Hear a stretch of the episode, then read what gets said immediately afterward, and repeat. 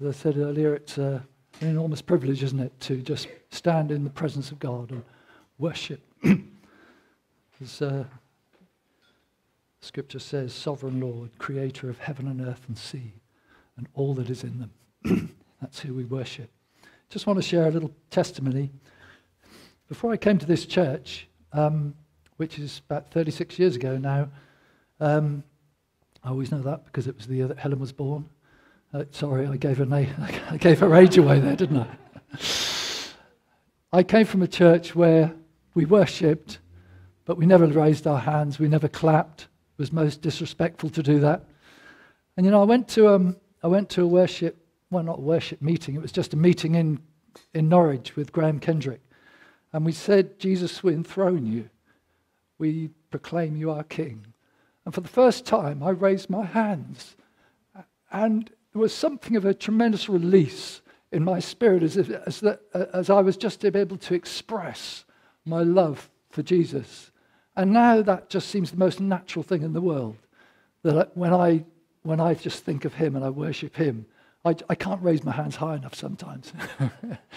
and when we clap Him, you know, some people would think that was most disrespectful and they're not the sort of thing you do in church. But what's more wonderful than just applauding Jesus it's a wonderful privilege to express however we, however we want to, with reverence, our love for the Lord. Anyway, that's just an aside. I want to. Um, uh, Helen's going to come and sing a song for us, which uh, is an old song. I'll just give you a very brief history. I ran over time a bit in the first service, so I've got to try and speak a bit quicker or miss some bits out, but it's a bit difficult sometimes to know. Um, it was written by Horatius Bonar, who uh, was a Scotsman who uh, had a parish in Kelso in, in, on the Scottish borders. And uh, it was a time when I think it was Charles I and, and the government uh, and others were imposing new restrictions and regulations on the church. And they were saying that the only person that could install the clerics and the ministers were the lairds and the government.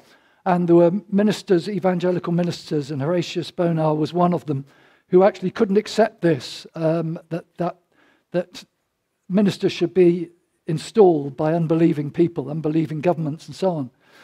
And so he and a load of other evangelical ministers actually, they, it was at a meeting in Edinburgh in 1843, actually walked out of that meeting. And so was born the Free Church of Scotland, which was an evangelical um, church uh, proclaiming the gospel and uh, evangelizing and he wrote, uh, up until that time, the Scottish churches were just singing psalms, really, but he had a burden on his heart that he should write songs which the young people of that generation uh, could understand and which would portray gospel truth.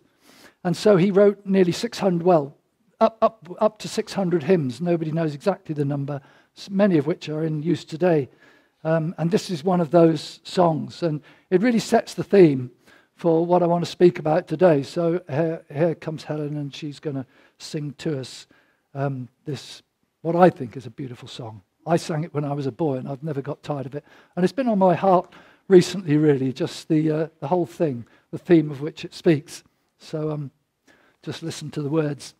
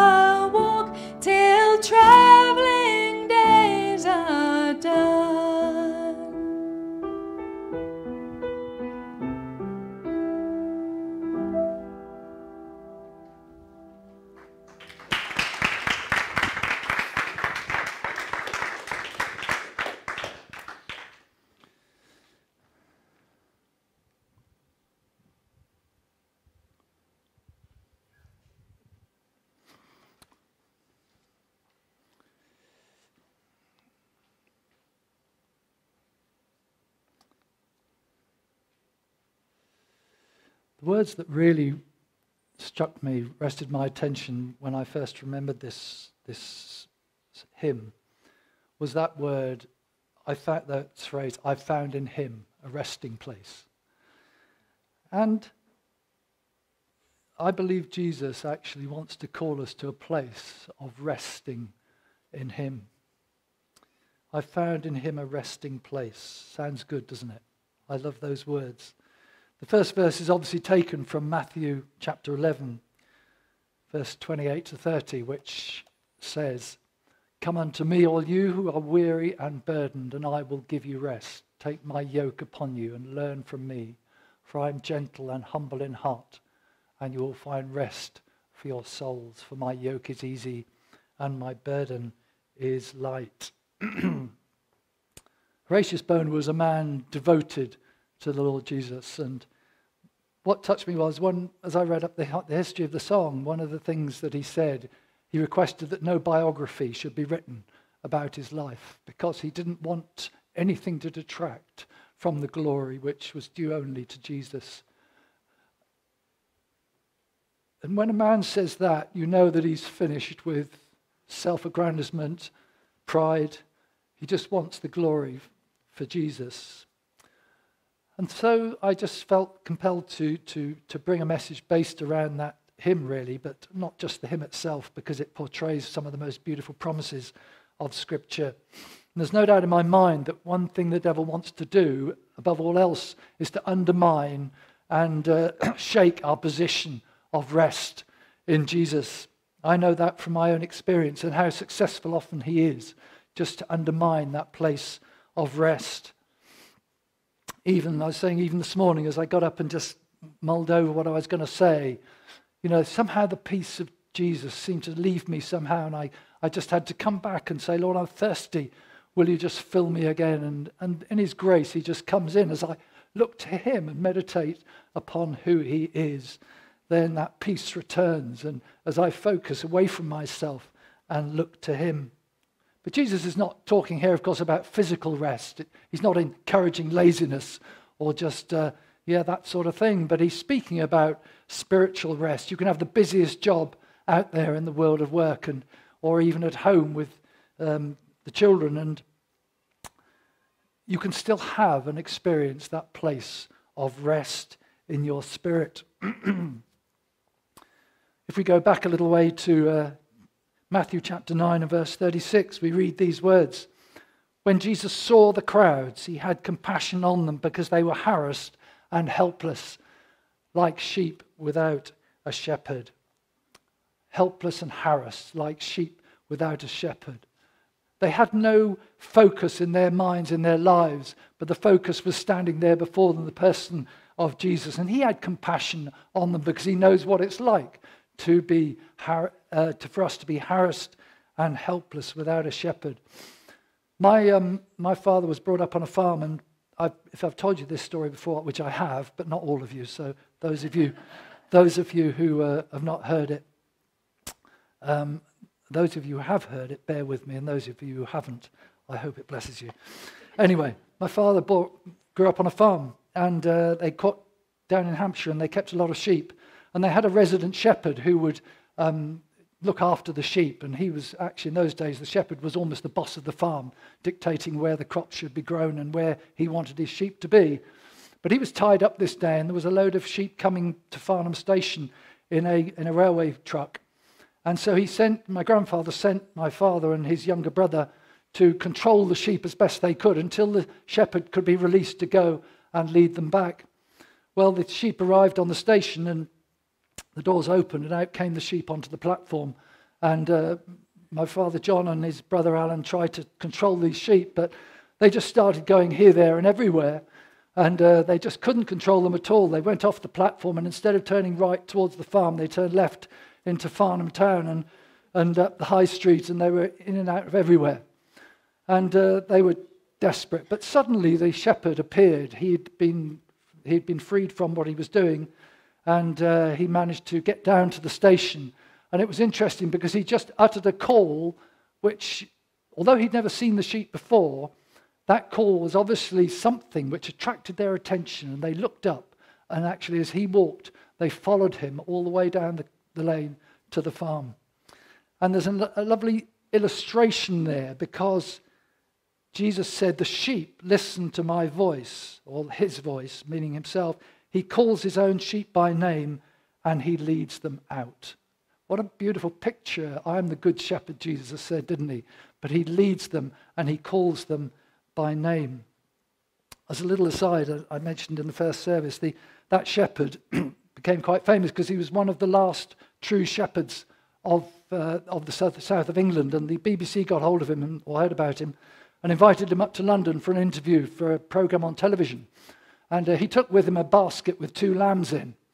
And uh, he, he went up and it went quite well, although he was apparently, my cousin was up this week actually, and he was, he was reminding me of this story. And uh, apparently he was a bit fussy about the photographers and the, and the people touching the lambs. But um, when he got back, the, the, the, farmhand said, you know, how did, how did you get on? He said, yes, it, was, it went well. He says, you'd be amazed how many people were at Waterloo Station waiting to welcome me, he said. I think they're perhaps more interested in the lambs, but um, no doubt they didn't know what was going on. But Jesus says, it says in John 10, verse 3, he calls his own sheep by name. The shepherd would have known the characteristics and the, the shape of the face, the look of the face, the characteristics of each sheep in his flock. But Jesus even goes further and he says, it says he knows his own sheep and he calls them out by name.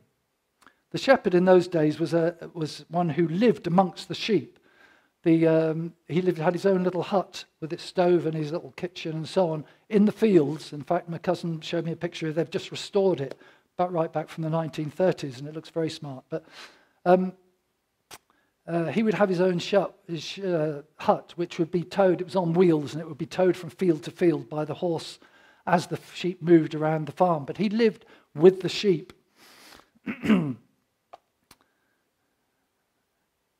He calls his own sheep by name. And it's interesting that illustration because Jesus is one who loves to dwell amongst the sheep. He loves to dwell among the sheep. He knows each of your name. You may feel this morning that you're just one of a crowd, but in actual fact, Jesus knows your name and he calls you by name. You are his. if you haven't read Psalm 139 lately, or maybe you've never read it, read it again some of the words in that psalm that David writes. He was very conversant, of course, with sheep and shepherding. But he says this My frame was not hidden from you when I was made in the secret place. Your eyes saw my unformed body. All the days ordained for me have been written in your book before one of them came to be. It's wonderful truth that. All the days of our lives ordained for us have been written in his book. I don't believe God has a physical book, but it's an illustration, it's a metaphor, isn't it, for the, for the intimate knowledge that God has of each one of us.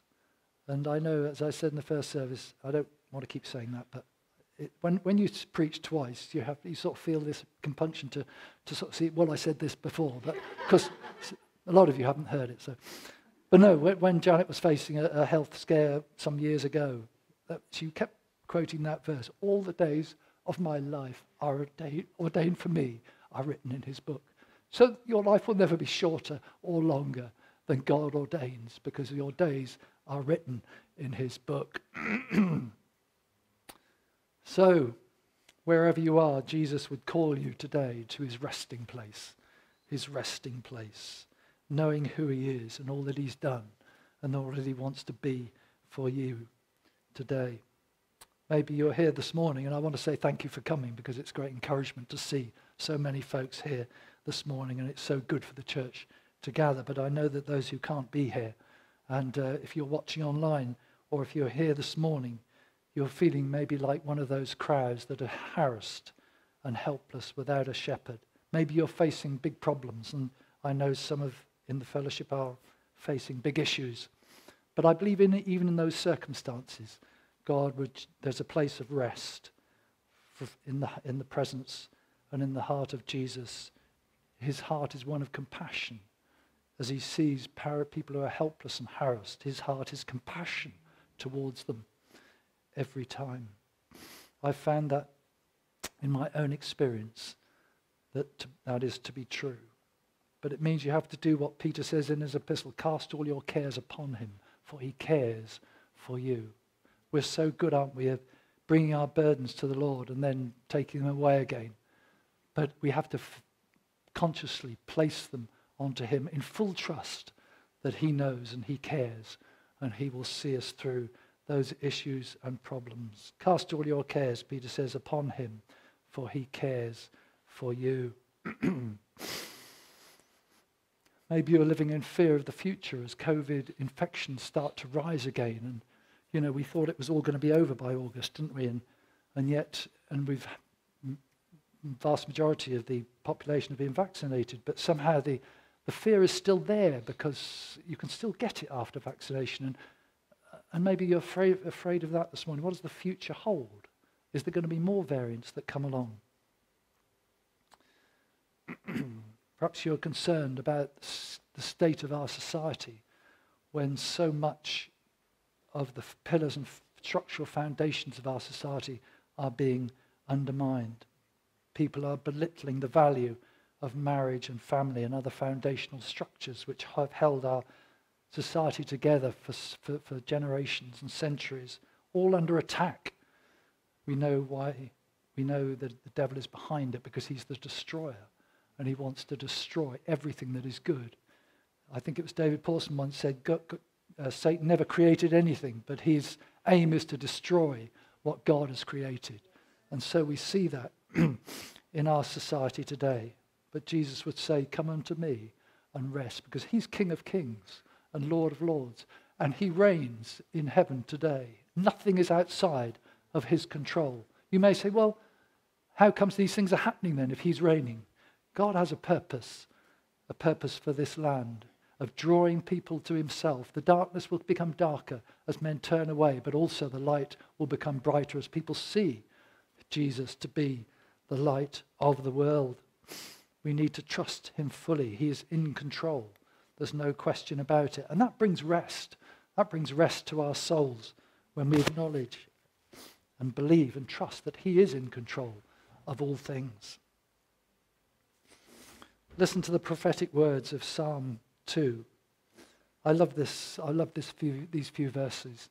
Why do the nations conspire and the peoples plot in vain? The kings of the earth rise up and the rulers band together against the Lord and against his anointed, saying, Let us break their chains and throw off their shackles. Don't we see that as, a, as a, such an accurate description of our world today? They want nothing to do with God. They're trying to throw off every, every shackle, every restriction as they turn away. And they laugh and say, no, we, we, we, we dismiss God out of our thinking. We want nothing to do. But listen, the one enthroned in heaven laughs. The Lord scoffs at them. He rebukes them in his anger and terrifies them in his wrath, saying, I have installed my king in Zion, my holy mountain. The fact is that God has a plan which will never be thwarted, and he has installed his king in Zion, and Jesus will reign, and Jesus will rule, rule for all eternity. And then there will be peace and justice and righteousness on the earth. It's a tremendous hope that we have. So we shouldn't be really living in fear. Natural fear is something that we, we all struggle with, don't we? But actually, Jesus, the number of times that Jesus says in Scripture, do not fear, do not be afraid. We have to trust and know that He is in control of all things. Maybe you're struggling to find assurance this morning of your salvation. I know as a teenager, after committing my life to Christ, I, I went through periods of, of doubt and fear and un- uncertainty as to whether I was really a believer, whether I was really saved. Maybe you're suffering that today. You're suffering a lack of assurance. You know, you're trying your best. You're doing all the things that you think you should do, but somehow it's not working and you haven't got that assurance and peace within. Jesus would say to you this morning, Come to me to that resting place because I have done all that's necessary for your salvation today. Stop looking within and trusting yourself and what you can do and how big your faith is and all the rest of it. Stop look and look to me. You know, looking within is a very I know there's, there's a place for it, but looking within is often very discouraging and downcasting, isn't it? because we can always find failure and, and weakness within, and we're always falling short. But praise God, as I quoted, I think, last time I spoke, that wonderful verse from Hebrews He has made perfect forever those who are being made holy. As far as God is concerned, I am perfect in His sight because of the perfection and the righteousness of Christ which clothes me. It's a wonderful, wonderful truth. And so it doesn't mean I don't have to do my best to please and to honor God and live my life according to his commands in obedience. But that will never get me there because I shall always fail. But God looks on him. I just love that hymn when Satan tempts me to despair and, and, and, and points me to the, to the um, hang on, let me start again. When, when Satan tempts me to despair and shows me of the guilt within, upwards I look and see him there who made an end to all my sin. Because the sinless Saviour died, my sinful soul is counted free. For God the just is satisfied to look on him and pardon me. What a beautiful thought.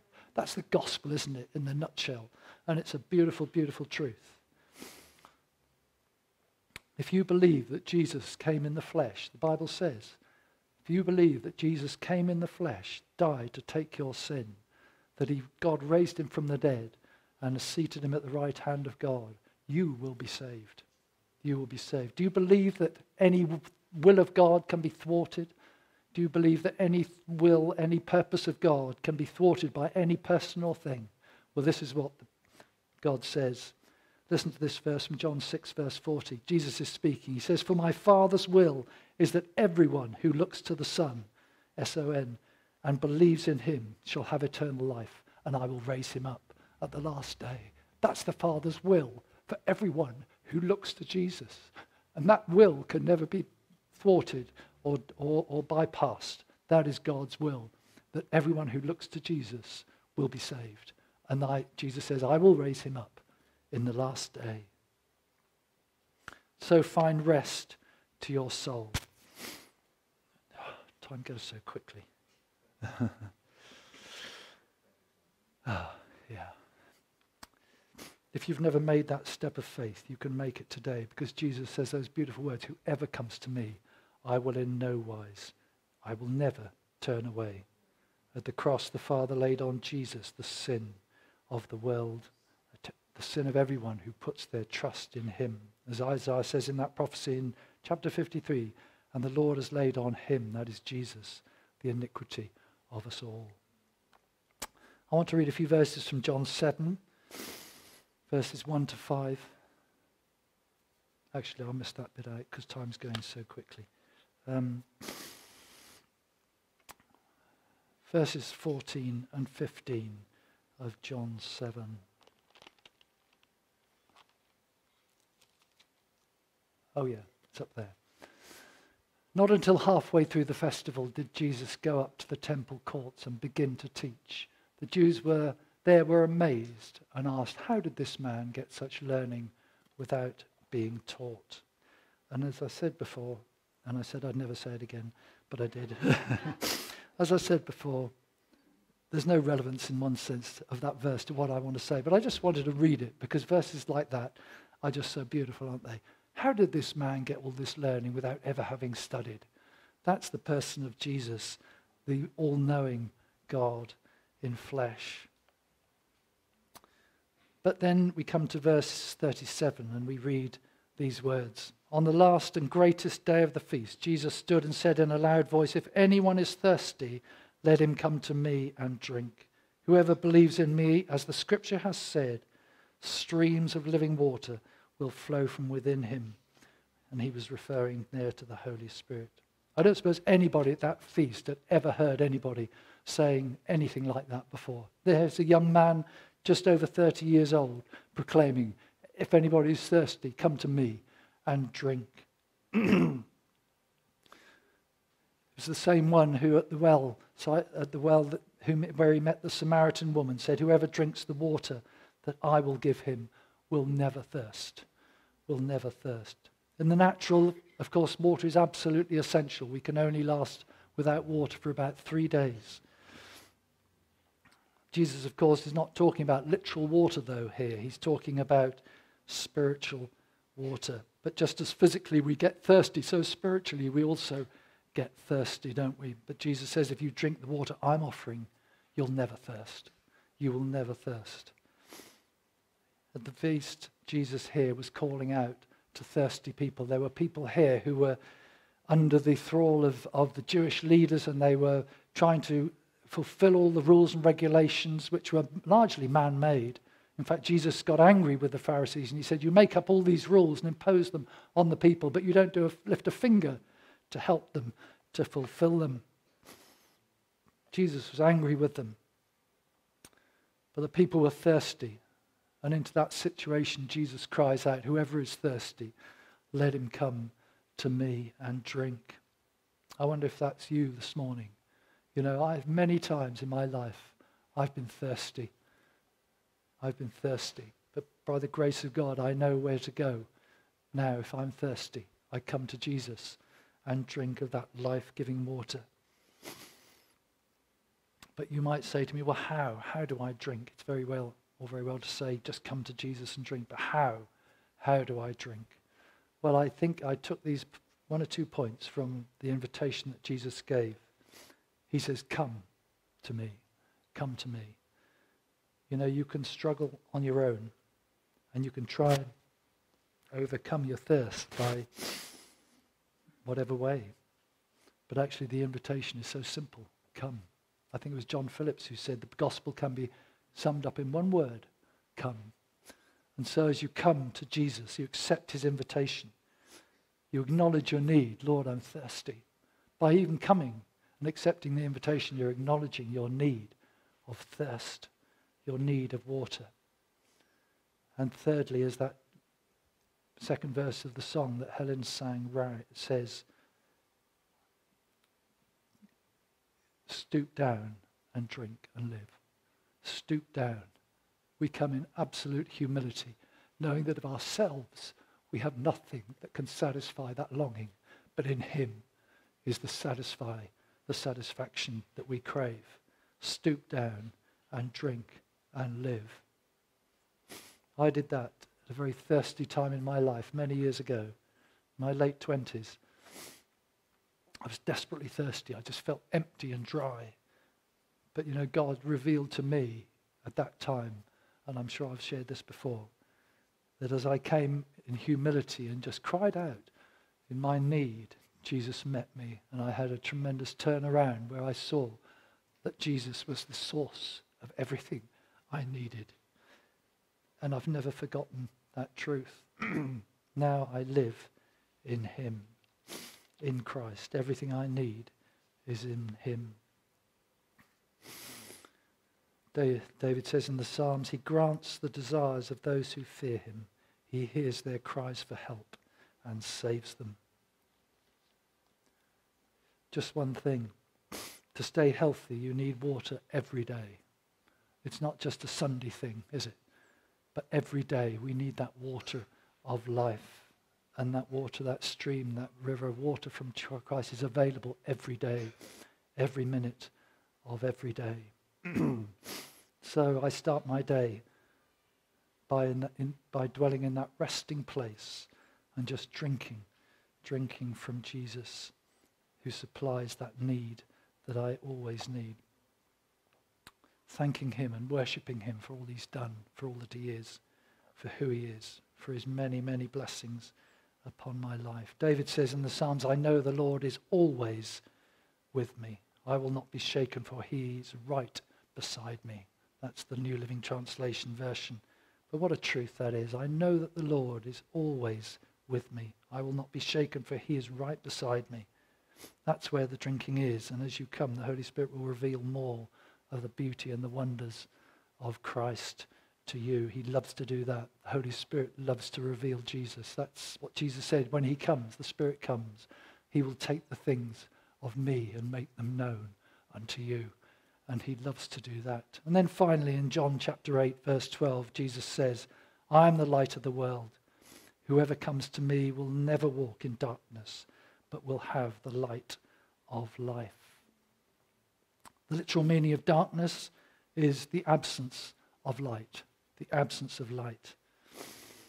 Where there is no light, there is only darkness. And where there is no darkness, it's because there's a light, a light shining. Complicated science lesson there.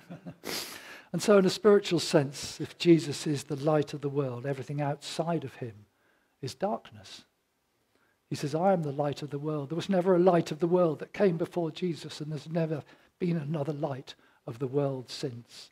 So everything outside of him, his truth, is actually darkness. And as Rachel read in that passage at the beginning, and it, says that, uh, where have I got it written here somewhere? Through him all things were made, John 1. Through him all things were made. In him was life, and that light, life was the light of men. The light shines in the darkness. In my humble opinion, without Jesus, without God, everything loses its meaning. What is the meaning? Without God, what is the meaning? Why am I here? Where am I going? There's just nothing, is it? I may as well not have started. I may as well not have been born if there's nothing beyond it. Because life is full of trials and temptations and problems. But praise God, there is something beyond.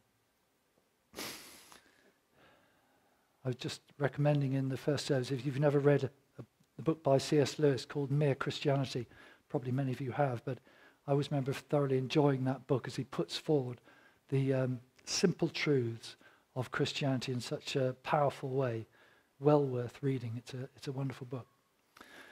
John says in his first letter, God is light, and in him is no darkness at all. We live in a nation, you know, where darkness is all around as God, as man turns away from God. And the Paul's description of in Romans 1 is such an apt description of our world today. He says, he says they did not think it worthwhile to retain the knowledge of God. What, how, how, how, how that perfectly describes our nation. It's not worthwhile to retain the knowledge of God. But where that happens and man turns away and God God, he will not acknowledge God in any way, then darkness and confusion start pouring in. And we live in that darkness today apart from Jesus.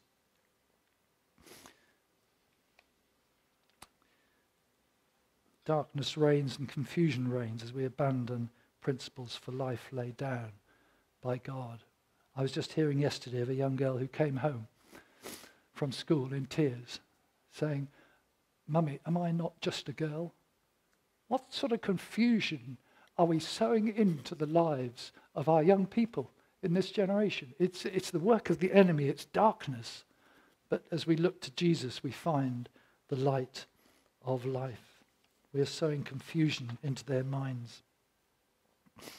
And those responsible, I believe, will pay a very heavy price because Jesus speaks of, with harsh words, of those who actually lead children astray. He says it'd be better if they had a millstone hung round their neck and cast into the sea because Jesus has a very special heart, place in his heart for the children. And he says anybody who leads them astray and causes them to sin, he says judgment is reserved for them, extreme and harsh judgment. Jesus, the author of life, as the Bible calls him, the creator of all things, he's the light of the world. He says, Whoever follows me will not walk in, will never walk in darkness, but have the light of life. As we follow Jesus, he lights the way. His truth is there. And as we follow his truth in obedience and hold fast to his word, we shall walk in the light as he is in the light. when Jesus died, darkness covered the earth, didn't it, for three hours. And I've heard it said that it, it was because God could not look upon Jesus as he bore the sins of the world. But, and that may be so. I don't, I don't know. I don't suppose anybody really knows. But as I was meditating on this, it just struck me that as Jesus died, the world was extinguishing the light of the world. And I wonder if that, at that point in time it was symbolic that darkness fell upon the earth as the light of the world was put to death upon the cross. But thanks be to God that having paid that penalty of sin, death could not hold him. And he rose up. He rose up from the day, from the dead. And he says, as he says to John in Revelation, that first chapter of Revelation, he says, Behold, I was dead, but I'm now alive forever and ever. And so the last verse of that hymn that Helen sang, I heard the voice of Jesus say, I am this dark world's light. Come to me, your morn shall rise, and all your day be bright. I looked to Jesus, and I found in him my star, my sun. And in the light, that light of life, I'll walk till traveling days are done. And that's my hope, and that can be each one of our hope, that as we travel through until that day when either Jesus comes or we face him, we go through death, we can walk in the light as he is in the light. He's the light of the world, and his truth will reign forever and ever, and he will reign, and we will be with him forever. So it's a wonderful, wonderful hope, but it's only found in one person. It's not found in a religion. It's not found in a set of rules and regulations. It's just found in one person, and that person is Christ, the Savior of the world, the light of the world. Amen. Let's pray. Lord, we just would bow in worship to you because you, God, has provided in you all that we need for our salvation, for our hope, for our security. Lord, every blessing is found in you. And Lord, as we thirst, we come to you and drink. And Lord, we, we find satisfaction. Our thirst is quenched. Our soul's revived. And now we live in you. Lord, we just thank you. Thank you, Lord. I want to thank you for the, those hymn writers of the past who wrote these beautiful words. Lord, based on the truth that has endured for centuries and generations ever since you were here. And and uh, uh, endures today. That same truth, that same person, because you are an unchanging person, an unchanging God, and your truth remains forever. We bless and thank you and worship you in Jesus' name. Amen.